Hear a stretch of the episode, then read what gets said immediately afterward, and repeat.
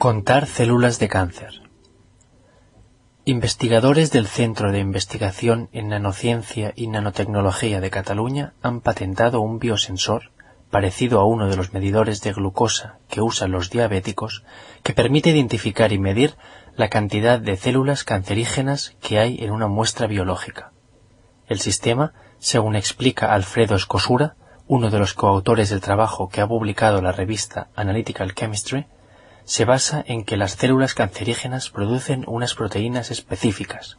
Hay ya muchas identificadas, indica Escosura. Este carácter es el que permite detectarlas. Y aquí viene la clave del sistema.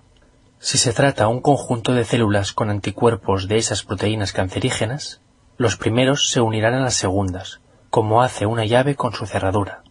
Pero en este caso no se han fabricado llaves normales. Al hacerlas, se les han integrado nanopartículas de oro por un mecanismo de bioabsorción. No se trata de un adorno. Estos átomos metálicos serán la clave para el funcionamiento del aparato, porque al proceso le queda un último paso. Si a este complejo se le añade un ácido, se producen una serie de reacciones químicas que se pueden medir en el electrodo, y su intensidad produce una corriente eléctrica que se puede convertir fácilmente en un número de manera que no sólo se sabe que ha habido reacción, sino cuánta ha habido. O lo que es lo mismo, no sólo se verifica si hay cáncer, sino que también se puede calcular la concentración de células tumorales, lo que supone un gran avance en este terreno.